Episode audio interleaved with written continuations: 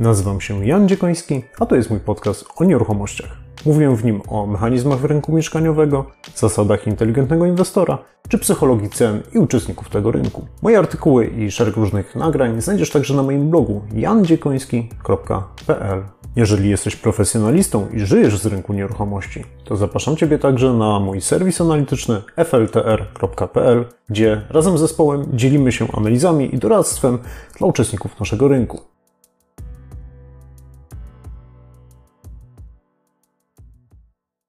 Witajcie serdecznie na kanale Jan Dziekoński o nieruchomościach. Dzisiaj na podcaście 50. jubileuszowy, można powiedzieć, odcinek e, podcastu. Na YouTubie trochę wcześniejszy jest to e, odcinek, bo 46, ale traktuję to jako jubileusz przynajmniej mojej działalności podcastowej. I e, dzisiaj chciałbym Wam opowiedzieć o tym, jak inwestować generalnie. Nie tylko w nieruchomości, w różne inne też klasy aktywów, co mogłoby się wydawać takim tematem hmm, filozoficznym wręcz, ale myślę, że jest bardzo ciekawy i bardzo istotny mm, w strategii w ogóle inwestycyjnej. Ale zanim do tego przejdziemy, jeżeli jesteś pierwszy raz na moim kanale, serdecznie zapraszam Ciebie do kliknięcia przycisku subskrybuj. Jeżeli spodoba Ci się to nagranie, daj mi łapkę w górę, pięć gwiazdek, serduszko, cokolwiek, czymkolwiek możesz mi pokazać, że to nagranie się Tobie podobało. A jubileusz troszeczkę jest też taki, że 50. E, nagranie, w sumie e, zarówno podcast, e, blog i kanał YouTube'owy prowadzę mniej więcej od dwóch lat i prawie dwa lata temu nagrałem taki, napisałem artykuł i nagrałem też taki, takie nagranie pod tytułem Dlaczego inwestujemy? Zastanów się, zanim zaczniesz inwestować.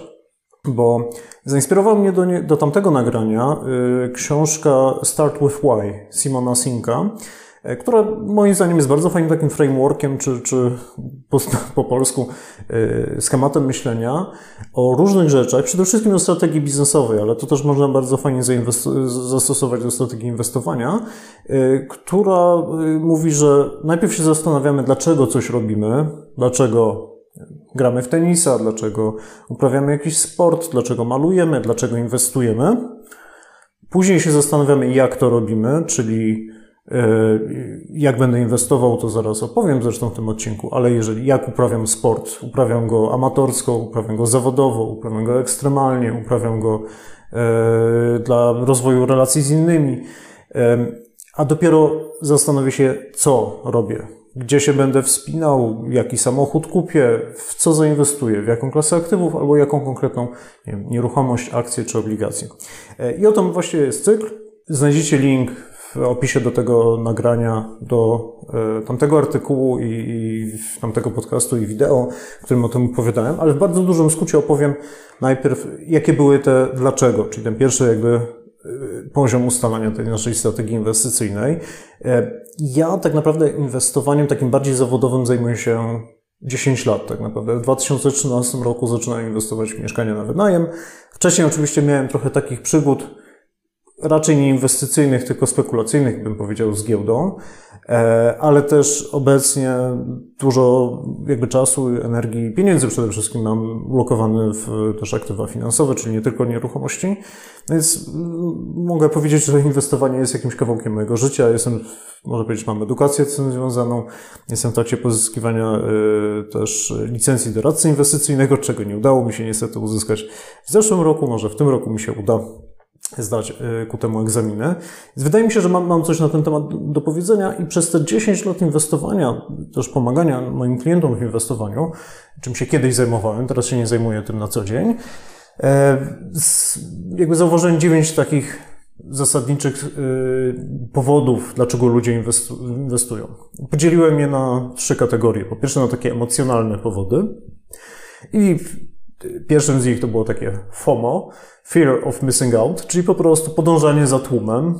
O, wszyscy inni kupują mieszkania, to ja też będę inwestował i to jest bardzo częsty powód, e, który nas popycha do inwestowania e, też w inne rzeczy. Ostatnio moi, moi rodzice w zeszłym roku e, kupili jakąś tam lokatę strukturyzowaną, nic mi o tym nie mówiąc i zrobili to pod wpływem koleżanki, która do tego ich zachęciła, która też kompletnie się nie zajmuję inwestowaniem, no ale cóż, e, w tłumie było raźniej.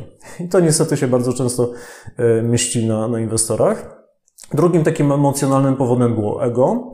Zarówno ego pod tytułem pokażę, że ja potrafię, jak też ego zrobię coś fajnego, na przykład wyremontuję piękną kamienicę, e, poprawię moje miasto, dzięki czemu e, będzie, będę się czuł lepiej i niekoniecznie to będzie opłacalne. Spotykałem się z takimi jakby powodami, dla którego ktoś wydawał dużo pieniędzy, na tym nie zarabiał, ale był potem zadowolony. I też pasja, to jest też trzeci taki emocjonalny powód, który wiele osób popycha do tego, że po prostu zajmują się inwestowaniem, szczególnie właśnie w nieruchomości, ale też w inne klasy aktywów, bo po prostu ich to pasjonuje, to jest jakiś sposób na, na spędzanie czasu.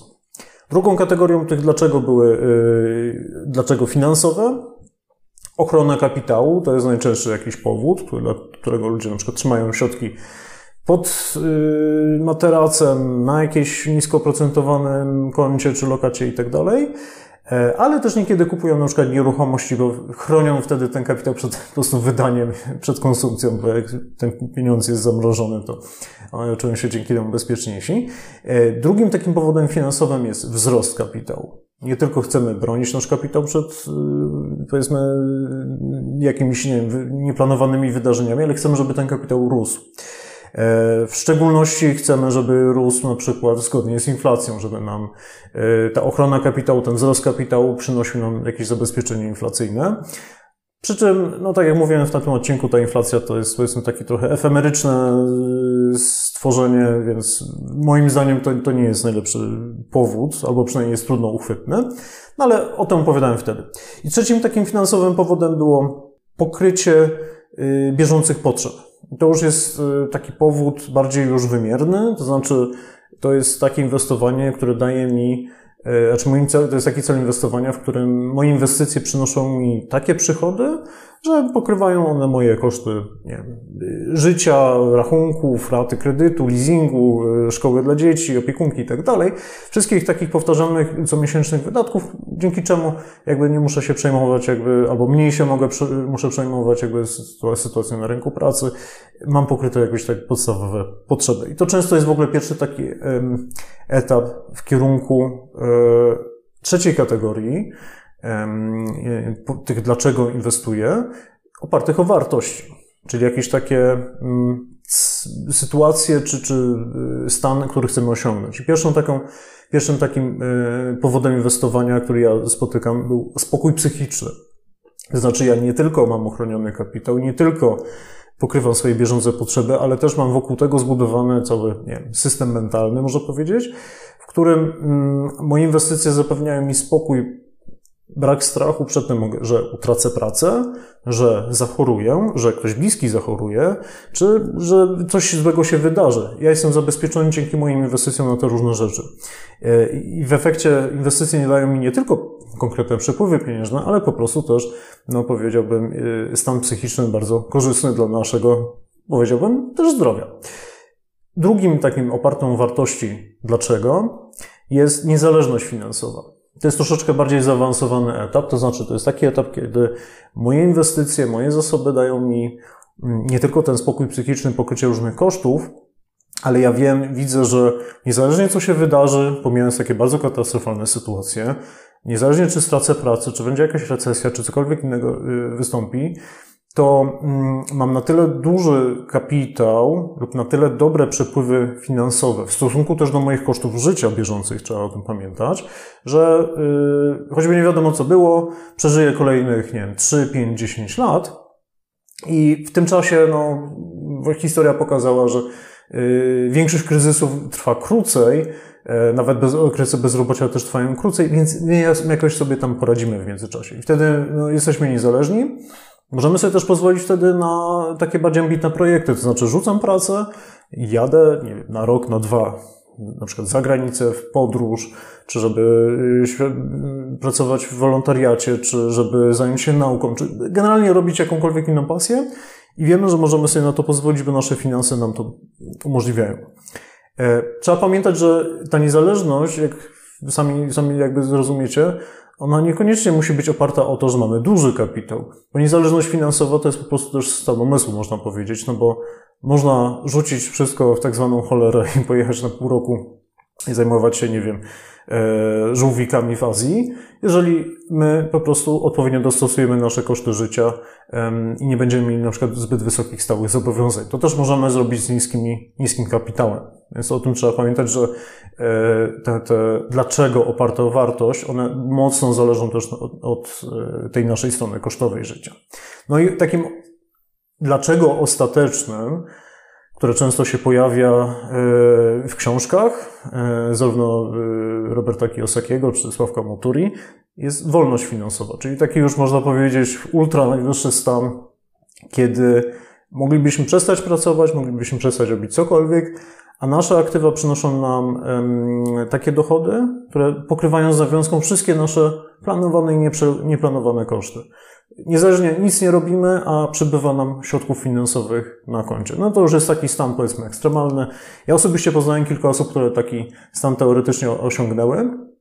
Przy czym no, z jednej strony no, nie powoduje, że staniemy się szczęśliwsi w życiu, no bo potem przechodzą inne, inne historie. To z jednej strony. Z drugiej strony no, pytanie, czy ten stan nam jest potrzebny, no bo większość osób, y, jeżeli ma powiedzmy, ma możliwości, no to nie będzie siedziała na czterech literach i nie robiła nic, coś będzie realizowała. Więc tak naprawdę ta wolność finansowa no niekoniecznie jest potrzebna, czasami wystarczy po prostu ta niezależność finansowa do naszego szczęśliwego życia. Dziewięć powodów dlaczego, w dużym skrócie opowiedzianych, y, więc jeżeli chcecie więcej szczegółów, to też zapraszam do tamtego odcinka. W tym chciałbym, czyli drugą częścią te, tego dzisiejszego nagrania jest, jest odpowiedzenie na pytanie bardziej szczegółowo, ok, wiem dlaczego chcę inwestować. Na przykład inwestuję dlatego, że po pierwsze mnie to pasjonuje, z drugiej strony chciałbym, żeby moje inwestycje dały mi spokój psychiczny w ten sposób, że pokrywają na przykład moje bieżące potrzeby. E, no i czuję, że ten kapitał też rośnie, że w momencie, kiedy będę już trochę starszy, nie wiem, lat 50, będę mógł sobie pozwolić na przejście na taką wcześniejszą emeryturę, stać się niezależnym finansowo na przykład. To jest moje dlaczego.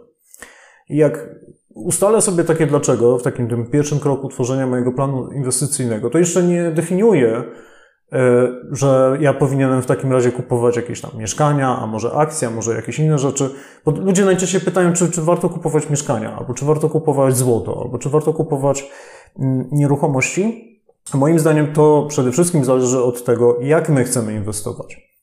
O tym oczywiście za chwileczkę opowiem, ale to jak my chcemy inwestować zależy też od tego i dlaczego chcemy inwestować. Więc powiedzmy, że mam te cele, e, spokój psychiczny, pokrycie bieżących potrzeb, e, trochę pasja, czyli rzeczy, które mnie, mnie fascynują, docelowo osiągnięcie jakiejś niezależności finansowej. To jest moje dlaczego inwestuję.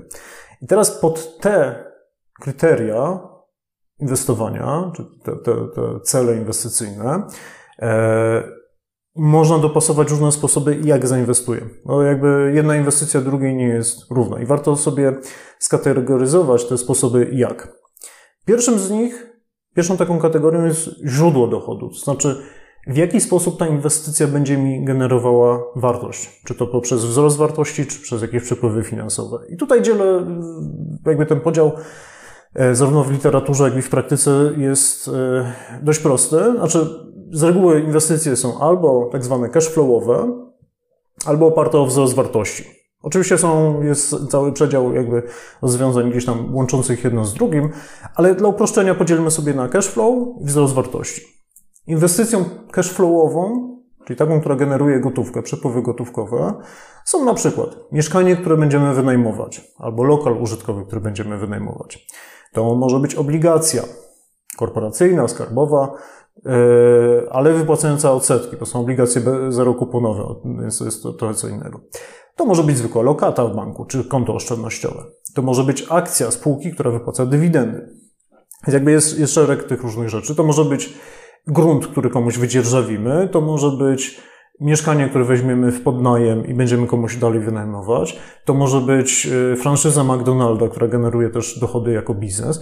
No i generalnie stworzenie własnego biznesu też będzie cashflowowe, no ale biznes a inwestycja to są trochę dwie różne rzeczy, więc jakby oddzielamy sobie już tutaj biznesy. Myślimy o, o inwestycjach, czyli ulokowaniu gotówki y, w jakąś formę, czy to instrumentu finansowego, czy jakiejś własności, która przynosi właśnie cashflow. Drugą skrajną y, wersją inwestycji jest wzrost wartości. I e, różni się to tym, że dana inwestycja nie wypłaca na bieżąco środków finansowych, albo z założenia ma zacząć wypłacać te środki finansowe, ale za x lat, e, albo te środki finansowe zostaną dopiero wypłacone w momencie, kiedy dana inwestycja się zakończy. E, I główna różnica jakby od, od tych cashflowowych inwestycji polega na tym, że no tutaj odraczamy sobie, można powiedzieć, w czasie naszą, nasze wynagrodzenie. Pierwszym takim z brzegu przykładem jest kupno na przykład gruntu inwestycyjnego, dajmy na to, y, gruntu rolnego, gruntu z przeznaczeniem pod zabudowę, który po prostu kupujemy i nie robimy nic. I czekamy sobie. I sprzedajemy go za 5 lat, 10 lat, 15, 20, 50 lat. Być może po drodze zrobimy mm, pewne czynności, y, które, czy tam poniesiemy pewne nakłady, żeby podnieść wartość tego gruntu. Uzbroimy go, uzyskamy pozwolenie na budowę albo warunki zabudowy. E, może wyrównamy ten grunt, może go oczyścimy z drzew, no cokolwiek, co spowoduje, że jego wartość jeszcze dodatkowo wzrośnie. Natomiast e, nie będziemy w stanie z tego gruntu płacić naszych codziennych rachunków, nie pojedziemy dzięki temu gruntowi na wakacje, dopóki go nie sprzedamy. To jest pierwszy przykład. Drugi przykład no to jest akcja spółki wzrostowej. Z reguły to są spółki, które albo jeszcze nie przynoszą żadnych dochodów, w sensie zysków, przynoszą przychody, ale raczej generują koszty, lub też e, te zyski są na tyle niewielkie, że one po prostu nie pozwalają zarządowi na wypłatę dywidendy do właścicieli, lub też model spółki jest taki, że wszystkie zyski są reinwestowane z powrotem w biznes, E, przez to dana firma na przykład otwiera nowe placówki, no, uruchamia nowy zakład e, produkcyjny, no, cokolwiek, w jakikolwiek sposób reinwestuje te środki, powiększając ten biznes, dzięki czemu jego potencjalna wycena e, będzie rosła. I oczywiście różnica jakby na przykład między akcją spółki, która dzisiaj już płaci dywidendy i na przykład ma bardzo długą historię wypłaty dywidendy, a spółką, która dopiero się rozwija, albo jest na etapie właśnie takiej ścieżki bardzo ekspansywnej, no jest taka, że tu mamy, w pierwszym przypadku mamy nasze, że tak powiem, dochody prosto do ręki co roku, albo na przykład w przypadku amerykańskich spółek dywidendowych częściej, dzięki czemu jesteśmy w stanie jakby bezpośrednio połączyć te, te dywidendy z naszymi jakimiś kosztami bieżącymi, albo możemy je zreinwestować w inne aktywa, a w przypadku drugim, spółki wzrostowej, gdzie nie ma tej dywidendy, no to cóż, trochę nasze finanse są uzależnione od sytuacji na rynkach finansowych, znaczy jak przede wszystkim, jak wyglądają nastroje inwestorów, jaka jest sytuacja geopolityczna, makroekonomiczna i przede wszystkim jak dobrze spółce idzie realizowanie tego planu wzrostu. Oczywiście dywidendy w spółce e, dywidendowej też zależą od czynników tych makroekonomicznych, no ale jakby zasadniczo jest y, prawdopodobieństwo uzyskania tych dywidend jest znacznie wyższe względem tego, czy dana spółka wzrostowa jakby dowiezie ten plan. Czyli troszeczkę y, rozkładamy w czasie nasze oczekiwania. Spół, jakby inwestowaniem we wzrost wartości będzie kupno też mieszkania, które będzie stało puste. Jeżeli go nie wynajmiemy, to my będziemy przede wszystkim spekulowali, że w przyszłości y, wartość tego mieszkania wzrośnie. Przy czym no, nie zależy to od nas, czy ono wzrośnie, czy nie. Zależy od rynku, zależy od znowu sytuacji właśnie makroekonomicznej. No i w dużym uproszczeniu inwestowanie oparte o cash flow, a inwestowanie oparte o wzrost wartości, no przede wszystkim sprowadza się trochę do ryzyka i, i połączenia tych przepływów finansowych. Przykładowo, jeżeli moim celem jest pokrywanie bieżących kosztów finansowych, kosztów życia, no to dla mnie inwestowanie we wzrost wartości w akcje spółek wzrostowych albo spółek, które nie wypłacają regularnej dywidendy albo robią to w sposób dość, dość nieplanowany, no trochę niekoniecznie będzie jakby y, realizowało ten cel. być może powinniśmy sobie w takim, takiej sytuacji odpuścić ten wzrost wartości. Y, w sensie ten, ten sposób inwestowania. Jeżeli moim celem na przykład z drugiej strony jest osiągnięcie tej niezależności finansowej, ale nie dzisiaj, nie za 3 lata, tylko na przykład za 20 lat, a po drodze chcę sobie pracować, chcę, y, nie potrzebuję jakby tego, tego elementu pokrywania tych bieżących kosztów. Ja mogę z tym poczekać. No to na przykład inwestowanie we spółki wzrostowe być może będzie lepszym rozwiązaniem.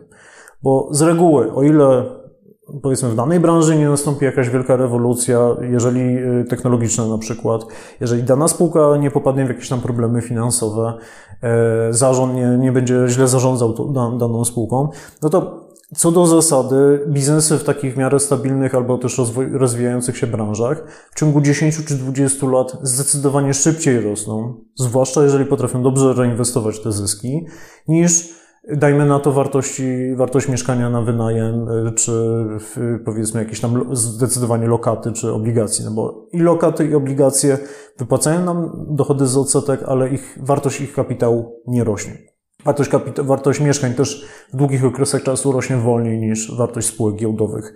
Tutaj oczywiście z gwiazdką, no bo myśląc, yy, mam tutaj głównie na, na myśli yy, giełdy w krajach rozwiniętych, yy, z długą tradycją, takich na przykład jak Stany Zjednoczone, gdzie no, rynki, rynki giełdowe w perspektywie 10 czy 20 lat, nie, praktycznie zawsze od ponad 100 lat, kiedy istnieją, były wyżej niż yy, wcześniej. W Polsce ta giełda nasza jest trochę bardziej efemeryczna, bardziej upolityczniona, mam tutaj więcej spółek jakby z udziałem Skarbu Państwa, więc niekoniecznie jakby te, te zasady się u nas też mogą y, spinać. Natomiast jest też wiele spółek, które odniosło bardzo fajny sukces w rozwoju swojego biznesu, były bardzo fajnymi wzrostowymi spółkami, więc to też można na, na polskiej giełdzie osiągnąć, tylko to jest trudniejsze. Ale o co chodzi w tym, yy, co, chcę przekazać, że jak odpowiemy sobie na to nasze dlaczego, to dopiero wtedy jesteśmy sobie w stanie powiedzieć, ok, czy dla mnie ścieżka cashflowowa tu i teraz jest lepszą drogą, czy inwestowanie we wzrost wartości. Bo jeżeli ja mogę poczekać z pokryciem na przykład moich kosztów, wolę w przyszłości wyciągnąć więcej wartości, na przykład ze sprzedania tych inwestycji wzrostowych, i później sobie je zreinwestujemy w coś, co jest cashflowowe, czyli są mieszkania na wynajem, obligacje, lokaty i tak to, to być może to jest ta dla mnie ścieżka. I dopiero wtedy po to dobieram y, odpowiednie sektory inwestycyjne, jeżeli na przykład mówimy o giełdzie, sektory, później konkretne akcje czy y, ETF-y bardziej indeksowe, a nie najpierw myślimy o spółkach, o znajduję spółkę i myślę, czy ją kupić, albo o znajduję mieszkanie na wynajem i zastanawiam się, czy je kupić. A być może ja nie potrzebuję mieszkania na wynajem, tylko potrzebuję coś wzrostowego. E, Tutaj, w momencie, kiedy jesteśmy też przy tych mieszkaniach na wynajem, to warto też yy, powiedzieć, że są, yy, są właśnie inwestycje, które trochę łączą jedno z drugim, yy, gdzie mamy zarówno ten komponent cashflowowy, jak i wzrostu wartości. Mieszkanie na wynajem to jest faktycznie taka klasa inwestycyjna, która y, dość skutecznie łączy jedno z drugim, to znaczy nieruchomości co do zasady w długich okresach czasu zyskują na wartości przez to, że koszty odtworzenia takich nieruchomości po prostu rosną. O to, to tłumaczyłem w, w, w innym cyklu nagrań o długoterminowych cyklach e, cenowych nieruchomości. W krótkim okresie czasu nieruchomości mogą tanieć, co też tłumaczyłem w tamtym nagraniu i przypuszczalnie teraz mamy ten, dokładnie ten okres. Natomiast jeżeli myślimy o tym, ok, chcę tą wartość wyciągnąć z tej nieruchomości, ale dopiero za x lat, to czy ona w międzyczasie straci na wartości, to kompletnie nie ma dla mnie znaczenia, to nieruchomości zdecydowanie spełniają tą rolę wzrostową, ale też rolę cashflowową, jeżeli mieszkanie wynajmiemy. I wtedy co roku będziemy też odcinali jakieś tam sobie kupony z jakąś określoną stopą zwrotu. I oczywiście, yy, może nie oczywiście, ale dla, dla części osób to nie jest oczywiste, w zależności od tego, jakie mieszkanie dobierzemy, to część z nich jest bardziej wzrostowa, a część z nich jest bardziej cashflowowa. To znaczy, yy, kupno mieszkania na przykład w super lokalizacji, w premiowym budynku, w wysokim standardzie, przypuszczalnie da nam w długim okresie czasu większy wzrost wartości niż kupno, dajmy na to, y, kawalerki w blok, y, bloku z wielkiej płyty w jakimś przeciętnym mieście powiatowym na jego obrzeżach. To pewnie można postawić na to jakieś tam pieniądze, ale z drugiej strony procentowy cashflow, czyli stopa zwrotu z tej, tej kawalerki będzie znacznie lepsza niż tego premiowego apartamentu. No tak, z mojego doświadczenia super premium apartamenty w Warszawie przynoszą 3-4% stopy zwrotu max, a przeciętna kawalerka w, słabym miejscu, mój przykład, na przykład w Chorzowie, kupiona w, w niekoniecznie najlepszych czasach, przynosi mi ponad 10% stopy zwrotu. No ale wzrost wartości tej kawalerki w Chorzowie być może w długim okresie czasu był, był mniejszy.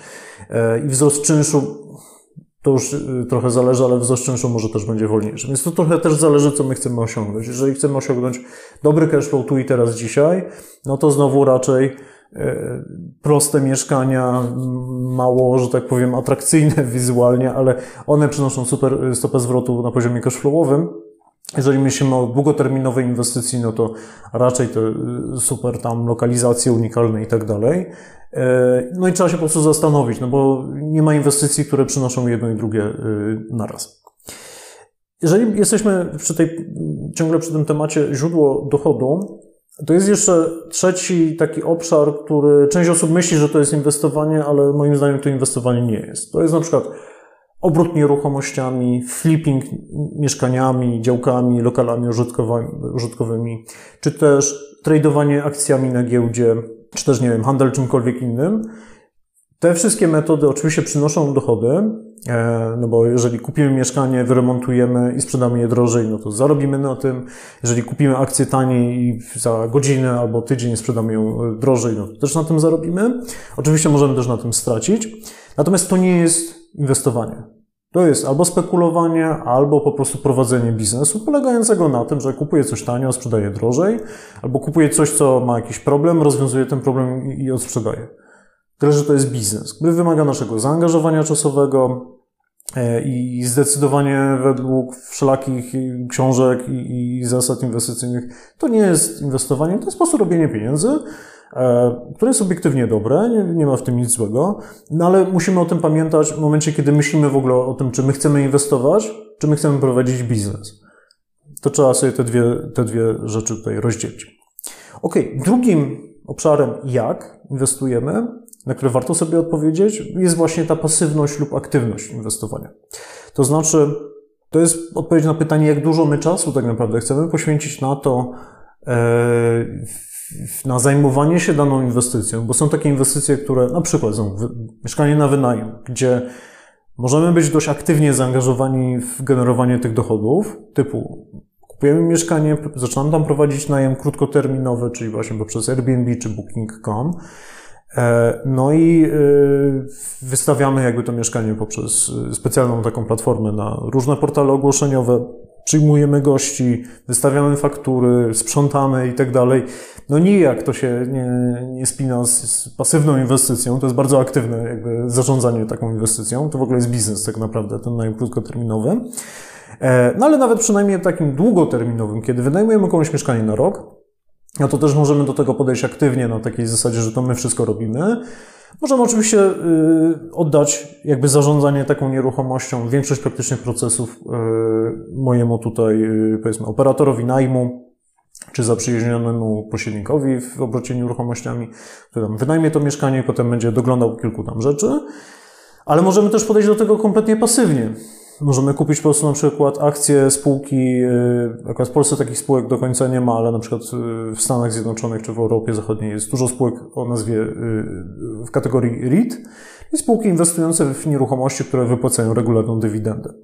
I to jest inwestowanie, można powiedzieć, pasywne, no bo ja tak naprawdę oddaję te wszystkie procesy, łącz, włącznie ze znajdowaniem tych nieruchomości, finansowaniem ich i tak dalej, strategią inwestowania, oddaję to po prostu komuś. Ktoś się tym zajmuje po prostu. Ja jestem pasywny, daję kapitał, nie, nie, nie wtrącam się w to wszystko. I oczywiście każda, y, każda z inwestycji ma tą, można powiedzieć, y, poziom naszego zaangażowania może mieć zróżnicowany. To też może być poziom zaangażowania takiego mentalnego. I on też jest związany często z tą, z tą pierwszą rzeczą, czyli czy to jest inwestycja cashflowowa, czy wzrostowa. Jak mamy inwestycję cashflowową, jeżeli dobrze ją poustawiamy, nawet jeżeli to jest właśnie mieszkanie czy lokal użytkowy, no to w dużej mierze nasze zaangażowanie czasowe może być bardzo niewielkie y, i po prostu nie musimy się tym zastanawiać, jakby tą daną nieruchomością. Oczywiście ona nie może tam niszczyć, najemca musi płacić i tak dalej, ale jak wszystko mamy dobrze zorganizowane, to będzie działało. Podobnie będzie ze spółką dywidendową, która ma biznes nudny jak flaki z olejem, płaci te dywidendy już od lat i nie ma żadnych jakby takich, można powiedzieć, przewidywań, żeby y, ten biznes jakby miał zacząć przynosić jakieś gigantyczne straty w przyszłości, to na pewno będzie płaciła te dywidendy przez kolejne dziesiątki lat. Nie musimy się tym po prostu aktywnie zajmować.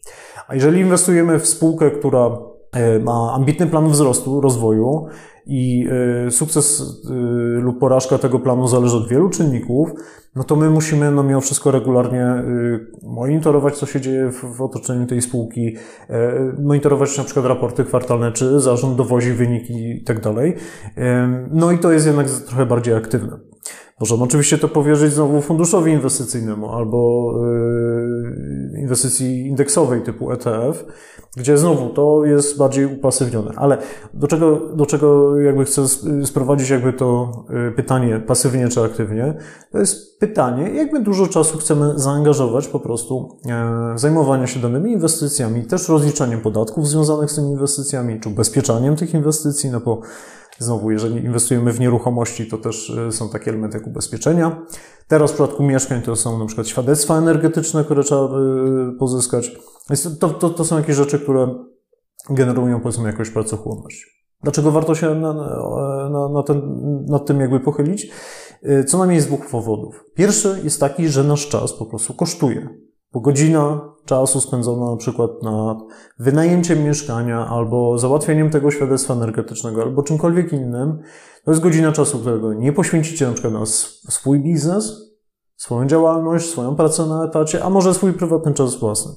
Więc to, to ma dość istotne znaczenie i tak naprawdę można bardzo dobrze wycenić po prostu, ile czasu zajmuje nam zajmowanie się daną inwestycją. E, po drugie, to czy inwestycja jest pasywna czy aktywna też ma wpływ na to, na ile my zrealizujemy nasze cele. Jeżeli my chcemy mieć spokój psychiczny, y, mieć wolny czas na różne rzeczy, różne przyjemności, no to jeżeli zainwestujemy w bardzo aktywne, y, bardzo aktywną strategię inwestycyjną w różne aktywa, gdzie po prostu musimy poświęcać na to czas, to my nie osiągniemy tego spokoju psychicznego. Ciągle albo nam będzie to zajmowało głowę, albo będziemy tracili na czas po prostu na y, jakieś tam dziubanie po prostu przy tych inwestycjach. Więc warto się nad tym zastanowić, zanim w ogóle wejdziemy do jakiejś tam konkretnej rzeki. No i później są takie kolejne obszary jak, jak inwestujemy. No już są takie bardziej, można powiedzieć, mm, techniczne, ale one mają znaczenie. One mają trochę znaczenie, zwłaszcza na wstępie, jeżeli się zdecydujemy na, na konkretne inwestycje, to niestety możemy yy, pewne z tych kryteriów utracić. Trzecim obszarem, jak inwestujemy, który ja sobie wynotowałem, to jest struktura portfela, tudzież poziom dywersyfikacji tego portfela. I tutaj są E, można na to spojrzeć e, powiedzmy dwojako. Pierwsze, pierwsze pytanie to jest, na ile ja jestem w danej klasie aktywów skoncentrowany, a na ile jestem zdywersyfikowany. Co to jest dywersyfikacja? Powiedzmy, że co najmniej jest kilka definicji, ale definicja, którą tutaj, tutaj byśmy wykorzystali, to jest po prostu sytuacja, jak bardzo wyniki jednej inwestycji, dochody czy wzrost wartości jednej inwestycji zależą, e, czy są skorelowane z inną inwestycją. O co chodzi? Jeżeli kupimy sobie przykładowo y, akcje y, spółki z sektora, nie wiem, bankowego i kupimy drugą akcję z sektora, powiedzmy, y, spożywczego, ale kompletnie w innym kraju, kompletnie gdzie indziej, no to ich korelacja to, czy jedna sytuacja, jak jedna akcja będzie rosła, to szansa, że druga akcja koniecznie też będzie rosła albo spadała, no jest jakby kompletnie nie ma związku. Tam ta korelacja pewnie będzie bardzo niska i będzie raczej pozorna. A z drugiej strony, jeżeli kupimy sobie akcje jednego banku polskiego, drugiego banku polskiego i trzeciego banku polskiego, to prawdopodobnie yy, wyniki tego portfela będą bardzo mocno skorelowane. To jest jakby yy, to jest jakby jeden poziom takiej dywersyfikacji, tudzież koncentracji portfela. No i tutaj y, jakby zasady różnorakie mówią o tym, że y, no warto jednak zdywersyfikować jakby to ryzyko, które mamy w danym, w danym biznesie. Jeżeli chcemy na przykład kupować, inwestować w mieszkania na wynajem, no to lepiej zamiast jednego gigantycznego, pięknego domu, rezydencji, gdzie wywalimy wszystkie nasze pieniądze i wynajem tej nieruchomości będzie zależał od jednego najemcy, E, stan tej nieruchomości będzie zależał od jednej instalacji elektrycznej, jednej instalacji tam grzewczej i tak dalej, o to lepiej jednak mimo wszystko kupić 10 małych kawalerek, najlepiej jeszcze w różnych miastach, ale to też nie jest konieczne, bo to mogą być różne dzielnice, różne y, standardy, żeby rozproszyć nasze ryzyko, że na przykład sytuacja, że nam sąsiad zaleje dane mieszkanie, nawet jeżeli będzie ubezpieczony, może nam y, spowoduje przestój w najmie. To, że obok powstanie, dajmy na to, jakaś gigantyczna inwestycja, która y, na przykład funduszu PRS, no nie spowoduje nagle, że nam wysie najemców z lokalnego rynku. E, po to, żeby jeżeli nam jeden najemca straci pracę albo, nie wiem, popadnie w alkoholizm, to żeby nie spowodowało, że nasze całe życiowe dochody po prostu wiszą na tej jednej osobie. Lepiej po prostu mieć tych mieszkań wiele, Większość osób, które znam, które na poważnie podchodzą do inwestowania, zwłaszcza osób, które osiągnęły wolność finansową, są zdywersyfikowane pod kątem właśnie liczby nieruchomości. W akcjach to troszeczkę inaczej wygląda, no bo tak zwana naddywersyfikacja, yy, czyli posiadanie więcej niż powiedzmy 30 akcji w portfelu też nie, wiele nowego nie przynosi z reguły. Natomiast jest ku temu wiele, wiele zasad. I tutaj, o ile na przykład jak prowadzimy własny biznes, no to lepiej oczywiście się skoncentrować na naszym biznesie i robić wszystko, żeby nasz jeden biznes był najlepszy na świecie. No ale jak już inwestujemy, to lepiej jednak jak ta wiewiórka porozkładać sobie te orzeszki do różnych, pod różne drzewka, do różnych tam dziupli, żeby po prostu jak jedną tam ktoś nam ukradnie, druga się gdzieś zgubi, no to jeszcze kolejnych 20 gdzieś tam będziemy mieli pochowanych. E, to jest jeden poziom dywersyfikacji. Drugi poziom dywersyfikacji, który już nie zawsze jest jakby stosowany albo zdecydowanie rzadziej jest stosowany, to jest dywersyfikacja między klasami aktywów. Przynajmniej w Polsce ja się spotkałem z tym raczej, że większość ludzi no, podchodzi do, do inwestowania w ten sposób, że aha, to ja się znam na mieszkaniach na wynajem, to już tylko do końca świata tylko te mieszkania na wynajem. I jak wszystko inne, to już jest dywersyfikacja, która jest zła, B i w ogóle ona tylko pokazuje, że jesteśmy ignorantami albo nie, nie potrafimy inwestować. E, albo tylko i wyłącznie akcje, albo tylko i wyłącznie kryptowaluty, albo tylko i wyłącznie to i tamto. E, jeżeli popatrzymy raczej na inwestowanie za granicą, zwłaszcza wśród e, osób, które no, zjadły, że tak powiem, zęby na inwestowaniu, no to jednak dominuje dywersyfikacja różnych klas aktywów. Oczywiście nie chodzi o to teraz, żeby inwestować we wszystkie różne klasy aktywów, zaraz powiem w ogóle, jakie one są. Wszystkich pewnie nie wymienię, ale no postaram się jakby Was z tym zapoznać. Już kilka tutaj padło. Ale no dobrze wiedzieć, po co mi te klasy aktywów. Bo te klasy aktywów tak naprawdę to, to jest odpowiedź na pytanie, w co inwestuję, czyli ten trzeci w ogóle poziom. E, no bo tak, możemy przede wszystkim inwestować oczywiście w nieruchomości, które w Polsce są no, dominującą chyba e, taką kategorią inwestowania dla, dla osób bardziej zamożnych. W Stanach Zjednoczonych natomiast taką bardziej popularną kategorią e, jest inwestowanie w akcje, czyli jeden z, rodzaj, jeden z instrumentów y, finansowych. E, można też inwestować w obligacje, co też jest jakimś sposobem na, na, na życie, które na przykład mój ulubiony inwestor Howard Marks stosuje, bo on jest akurat bardziej mistrzem inwestowania w, w rynki dłużne. E, można inwestować w różne klasy surowcowe, gdzie Pierwszą taką z brzegu, którą naj, najczęściej się pojawia w znakach zapytania, to jest, czy inwestować w złoto, czy tam srebro i tak dalej. Ale ja to zamykam troszeczkę w takie y, szersze pole y, właśnie y, surowce, kruszce i surowce. Możemy inwestować w gotówkę, czyli po prostu rynek krótkoterminowy, czyli znowu lokaty, krótkoterminowe papiery wartościowe i tak dalej. E, możemy inwestować pasywnie w czymś biznes, no ale to de facto to już jest e, podobna, podobny rodzaj inwestowania co w, e, w akcje. No i to właściwie można powiedzieć, że to jest tyle. Pojawia się pytanie, no dobra, ale skoro ja się znam na tych mieszkaniach, to po co mam inwestować teraz w akcje, albo po co mam zajmować się obligacjami, a po co mam, nie wiem, y, myśleć o kruszcach? Powodów może być kilka. Pierwszy jest taki, że y, no, życie niestety nie znosi próżni i z reguły powoduje, że potrafią nam się zmieniać pewne warunki inwestycyjne. E, I w przypadku na przykład inwestowania w mieszkania na wynajem w Polsce, e, ostatnie kilka lat przyniosło po prostu zmiany na przykład na poziomie podatkowym. Została zniesiona e, możliwość amortyzowania wartości mieszkania. Jeżeli nie prowadzimy działalności gospodarczej, zniknęła możliwość rozliczania kosztów odsetek na przykład takiej działalności. Pojawiły się obostrzenia związane na przykład z świadectwami energetycznymi, i być może za chwileczkę coś nam się nowego pojawi. Jeżeli będziemy skoncentrowani tylko i wyłącznie w jednej klasie takich aktywów, to pewnie będziemy bardziej doświadczeni w takim inwestowaniu, bez dwóch zdań, no ale z drugiej strony mamy no, pewną yy, nadreprezentację pewnych ryzyk. Mamy, na przykład mamy bardzo niepłynny kapitał. Nie jesteśmy w stanie tak szybko tego kapitału gdzieś przenieść. Przykładowo, jeżeli stwierdzimy, że chcemy się wyprowadzić z Polski, e, on jest rozliczany w jednej walucie, e, on jest obarczony właśnie ryzykami tymi bardziej takimi fizyczno-technicznymi i tak dalej. Więc e, do pytania, czy chcemy mieć taką ekspozycję na te ryzyka, czy może chcemy trochę rozłożyć, czy dać sobie trochę więcej elastyczności.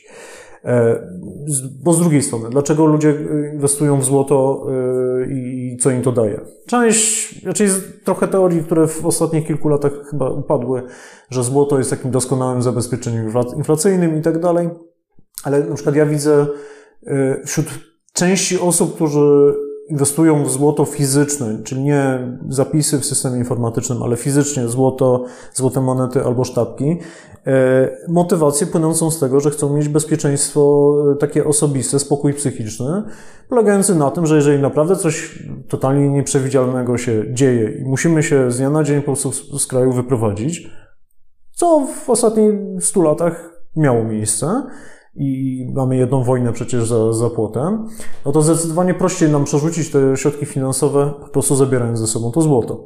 Ja rozumiem tą motywację. To jest motywacja pod tytułem ubezpieczenie siebie od jakiegoś ryzyka, aniżeli koniecznie zyski. Ale to jest konkretna wartość, którą chcę, chcę osiągnąć. Nie mówię, czy ona jest dobra, czy zła, to sobie sami na to musicie odpowiedzieć. Albo to, że inwestuję w kryptowaluty, no, większość osób próbuje spekulować na kryptowalutach, zarabiać i tak dalej. I ja to czytam jako kupienie jakiegoś ubezpieczenia na ryzyko, że systemy na przykład bankowe czy e, system finansowy taki tradycyjny ulegnie jakiejś dużej zmianie, na przykład zostanie wprowadzony cyfrowy pieniądz, który będzie miał jakieś tam obostrzenia. I jak chcę się na przykład zabezpieczyć przed ryzykiem tego, że ktoś mi zablokuje moje środki finansowe. Albo chcę mieć środek, który będzie trochę niezależny od, od funkcjonowania na przykład systemu bankowego i tak dalej. Więc yy, akceptuję, że mogą być takie motywacje. Ja co prawda w kryptowaluty kompletnie nie inwestuję, e, ani w złoto fizyczne, ale no, rozumiem, że po prostu są takie motywacje i jak najbardziej war, warto o nich też y, głośno mówić. No ale już inwestowanie w akcje, jak dla mnie, no to, to jest po prostu całkiem racjonalna dywersyfikacja mówiąca, ok, ja po prostu inwestuję w jakiś tam rodzaj biznesu, e, wierzę w to, że ten biznes będzie się dobrze rozwijał, widzę, że ma sensowny zarząd, widzę, że ma sensowny rynek, który się rozwija, widzę, że ma model biznesowy, który przynosi pieniądze. I ok, mogę się zdywersyfikować na to, jak kupię akcje w 50 spółkach, co więcej działających na przykład w wielu krajach, to mogę osiągnąć dywersyfikację dającą mi pewną niezależność od jednego systemu politycznego, pewną niezależność od jednego systemu ekonomicznego, nawet od jednej waluty, no bo możemy kupić akcje notowane w różnych walutach, co więcej w różnych, yy, jakby w różnych domach maklerskich, różnych brokerów, którzy po prostu też w różnych jurysdykcjach funkcjonują. Dzięki czemu znowu dywersyfikujemy się przed różnymi ryzykami. Ja na przykład osobiście yy, inwestuję w akcje poprzez trzech brokerów w trzech różnych krajach, Mam też konta bankowe w, w, w, też nie tylko w Polsce, ale też w innych krajach Unii Europejskiej, do czego mi jak najbardziej prawo umożliwia. Po co? Po to, żeby po prostu być zdywersyfikowanym. O tym, o tym właśnie jest to, jak, jaka struktura portfela moich inwestycji ma być. Następnie e, jest czwartym takim obszarem jak, jest e, jaką strategią w ogóle taką mentalną powiedzmy, czy, czy jak, jakiego doboru inwestycji e, będziemy się kierowali. I pierwszym podejściem, które większość osób stosuje, to jest inwestowanie z tłumem. Troszeczkę jak to FOMO. Wszyscy inwestują w akcje spółek growych, to ja też. Wszyscy się napalają na NFT, to ja też. Wszyscy inwestują teraz w JSW, bo akurat węgiel koksujący idzie do góry, to ja też. Eee, wszyscy idą za sztuczną inteligencją, to ja też. I oczywiście mm, co do zasady, inwestowanie z tłumem, czy inwestowanie zgodnie z trendami, co do zasady przynosi nie najgorsze wyniki. Niekoniecznie najlepsze, ale no przynosi jakąś tam, można powiedzieć, poczucie, że, że coś tam osiągniemy. Natomiast jeżeli chcemy mieć ponadprzeciętne wyniki, które są trudne do osiągnięcia w ogóle, e, albo przynajmniej chcemy być e, zabezpieczeni przed tym, że nie inwestujemy w jakąś bańkę e, cenową, no to warto jednak rozważyć inne podejścia. Podejściem takim, powiedzmy, totalnie odwrotnym od inwestowania z tłumem, czy inwestowania zgodnie z modami, jest inwestowanie tak zwane kontrariańskie. To znaczy, szukam takich rozwiązań, takich klas aktywów, takich nie wiem, spółek, krajów czy czegokolwiek innego, które w danej chwili są nielubiane, niekochane albo niedoceniane przez innych inwestorów, dzięki czemu ja je kupuję taniej dzięki czemu, dzięki czemu, że tak powiem, e, uzyskuję tańszą cenę zakupu, wyższą stopę zwrotu, no i efektywnie szybciej po prostu na tym zarabiam, albo lepiej, bezpieczniej zarabiam, no bo tani zakup z reguły daje bezpieczeństwo. E, natomiast jeden z, znowu, Howard Marks, o którym wcześniej mówiłem, mówi, że e, inwestowanie, bycie kontrarianinem, to znaczy inwestowanie w przeciwieństwie do innych, nie wystarczy. To znaczy musimy być kontrarianinem i mieć też rację. I tutaj tak jakby, no, niby truizm, ale, ale to trochę mówi, że yy, jakby nie jest rozwiązaniem kupowanie na przykład najtańszych spółek, które zaliczyły największe spadki cenowe w ostatnim czasie, bo to niekoniecznie oznacza, że one teraz dzięki temu wystrzelą w górę. To może oznacza, że te spółki po prostu idą już kompletnie na dno. Więc takie bycie totalnie antytłum nie jest rozwiązaniem. Ja po prostu wyznaję, y, trochę tak to tłumaczę, to jak być, mieć rację i być kontrarianinem, to znaczy mieć własną ścieżkę, czy własną, że tak powiem, mentalność. To znaczy wykonać swoją pracę domową, przeanalizować daną inwestycję y, i, i mieć powody i argumenty, dlaczego ja akurat zgadzam się z tłumem i razem z nim inwestuję, albo dlaczego ja się nie zgadzam z tym tłumem. To, to jest tak naprawdę najlepsza ścieżka do tego, żeby dobrze inwestować. Co to oznacza? Na przykład, jak ja kupowałem pierwsze swoje mieszkania na wynajem, to kupowałem je w takich miejscach jak Chorzów, Sosnowiec, Katowice w latach przykład 2014-2017. W 2014 roku nikt pies kulawą nogą by nie kupił mieszkania y, powiedzmy w, tamtej, w tamtych lokalizacjach. Jak większość mieszkań kupiłem na przetargach, gdzie byłem z reguły jedynym po prostu licytującym. Ci, którzy byli na przetargu zakupu nieruchomości przykład rok temu albo dwa lata temu, to z reguły mieli 20 albo 30 e, konkurentów. Niecałe 10 lat temu nikt się nie pojawił na takich przetargach. Jedyny raz, kiedy na przetargu miałem e, konkurenta, to walczyliśmy o mieszkanie, które było na start wycenione za 17 tysięcy złotych i po ostrej walce doszliśmy do 33 tysięcy złotych za 18 metrów kwadratowych w Chorzowie. Najlepsza inwestycja ever. Na dzień dobry dała ponad 10% zwrotu z samego najmu.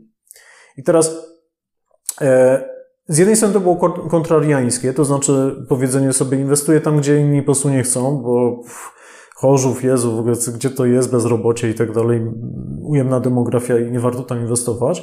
No ale z drugiej strony wykonałem swoją pracę domową, to znaczy e, sam jestem ze Śląska, więc akurat trochę rozumiem, jak to wszystko działa, ale też postarałem się zrozumieć, dlaczego ludzie wynajmują i od czego to zależy.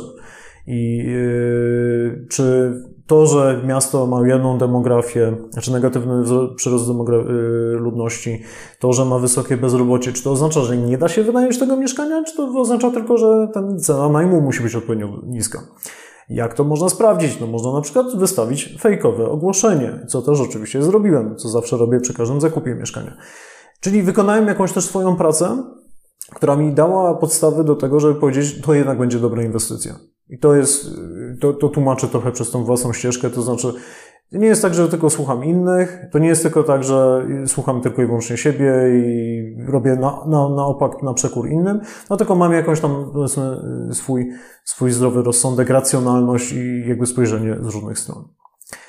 Kolejny obszar y, jak, y, no to y, można, możemy to nazwać dzisiaj takim popularnym w świecie inwestycyjnym, to jest tak zwane ESG, ESG, czyli mm, kierowanie się kryteriami takimi środowiskowymi, społecznymi, czy tak zwanego governance, czyli sposobu zarządzania. Więc to przede wszystkim oczywiście dotyczy inwestowania w spółki, no bo możemy zdecydować się na wybór spółki dlatego, że ona na przykład inwestuje dużo, żeby zredukować swój wpływ na środowisko i tak dalej.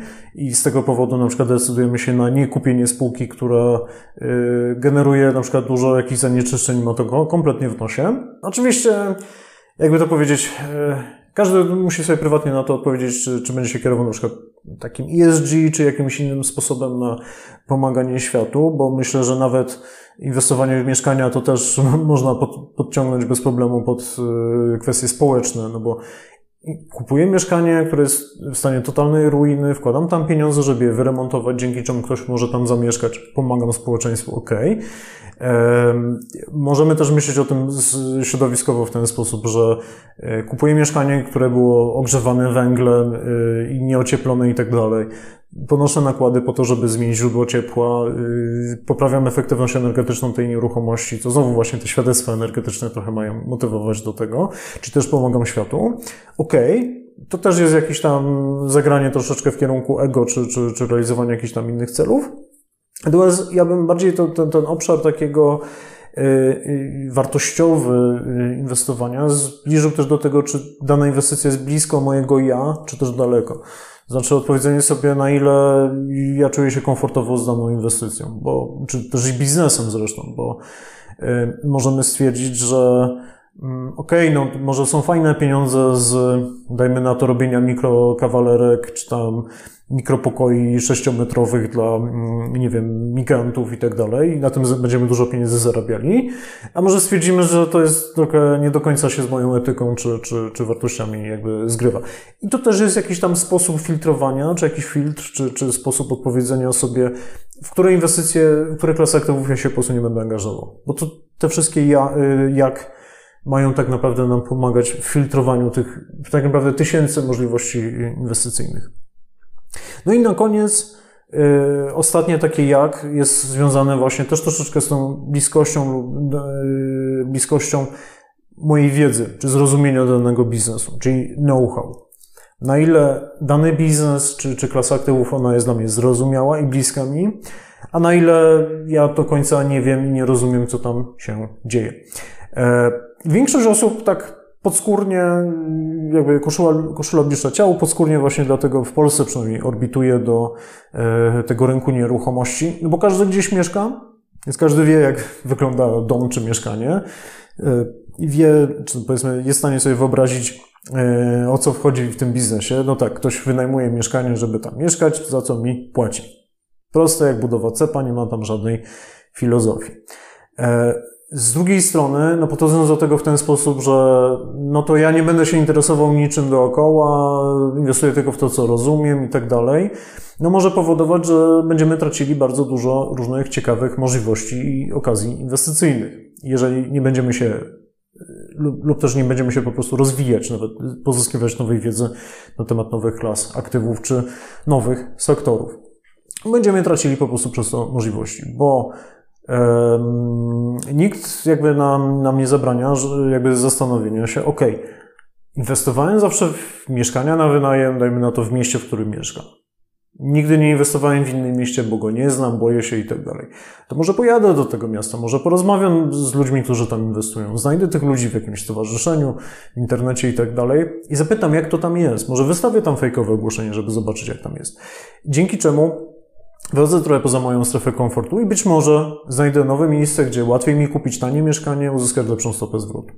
Tak samo inwestowałem zawsze w mieszkania na wynajem, ale yy, nie próbowałem nigdy innych klas aktywów. Dlaczego? Bo raz się sparzyłem, może ktoś mnie przestraszył, może tego nie rozumiem. No okej, okay, ale co, co szkodzi, żeby poświęcić trochę czasu też w zrozumieniu tej nowej klasy aktywów i stwierdzenie, no dobra, to może rynek akcyjny, dajmy na to, jest dla mnie sensowny, ale tylko w wybranych jakby modelach, wybrane sektory, wybrane sposoby inwestowania, bo nie zawsze musimy inwestować bezpośrednio w spółki, możemy wybrać rozwiązania typu ETF-y i po prostu rozszerzamy swoje, swoje możliwości, dzięki czemu realizujemy te inne jak. E, czy wreszcie, jeżeli zawsze inwestowałem, dajmy na to, w spółki takie nudne jak flaki z olejem, to może warto się przynajmniej zainteresować, zrozumieć, o co chodzi z tymi spółkami e, wzrostowymi. Być może tam jest coś sensownego w tym modelu, skoro wielu inwestorów jakby na tym korzysta, tylko żeby troszeczkę na to poświęcić czasu, lub też e, dojść do tego w ten sposób, że ok, może ja nigdy nie zrozumiem, jak się produkuje modułowe reaktory jądrowe, no ale być może jak trochę poczytam, to trochę na logikę wywnioskuję, że one mają fajny potencjał rozwojowy. Przeczytam parę raportów, porozmawiam z kilkoma ludźmi i mimo, że nie wiem, jak się buduje takie reaktory, to może jednak warto zainwestować e, w sektor albo spółki, które się tym zajmują. No więc jakby to znowu jest kwestia, czy inwestuję blisko, blisko mojego strefy komfortu, czy też daleko, czyli na ile ten nasz know-how e, tutaj mamy rozegrany. To tyle. Sześć poziomów jak możemy inwestować? Pierwsze to było jakie źródło dochodu, Drugie to było, jak my aktywnie jesteśmy zaangażowani czasowo w realizowanie tych inwestycji. Trzeci, z jaką strukturą portfela, jaką stru- strategią portfelową podchodzimy do tego inwestowania, jak bardzo jesteśmy zdywersyfikowani. Czwarte, jaką strategią doboru klas aktywów czy, czy konkretnych inwestycji się kierujemy, czy robimy to z tłumem, czy kontrariańsko. Piąte, na ile dana inwestycja musi być blisko albo daleko z y, moim wartościom, czy, czy temu, co, co wyznajemy. I szóste, jak blisko musi być dana inwestycja mojego know-how, jak blisko musi być strefy komfortu takiej wiedzowej. Sześć sposobów, jak chcemy inwestować. Jeżeli odpowiemy sobie na te pytania i wcześniej na to, dlaczego w ogóle inwestujemy, to będzie nam znacznie łatwiej dobierać w kolejnym kroku klasy aktywów i konkretne jakby aktywa, które chcemy zainwestować w dalszym kroku, żeby zrealizować nasze cele. O tym będzie kolejne nagranie. Ja Wam serdecznie dziękuję za odsłuchanie tego podcastu czy obejrzenie tego nagrania. E, jeszcze raz serdecznie Was zapraszam do subskrybowania mojego kanału, łapki w górę, jeżeli podobało się Wam to nagranie. A jeżeli chcielibyście więcej E, mieć dostęp do większej ilości materiałów poświęconych inwestowaniu, zwłaszcza w nieruchomości, ale nie tylko. Zapraszam oczywiście na mój blog jandziekoński.pl, gdzie co jakiś czas wrzucam ciekawe artykuły na, poświęcone właśnie nieruchomościom, sytuacji na rynku nieruchomości, czy inwestowaniu nie tylko w nie, ale też różne inne klasy aktywów.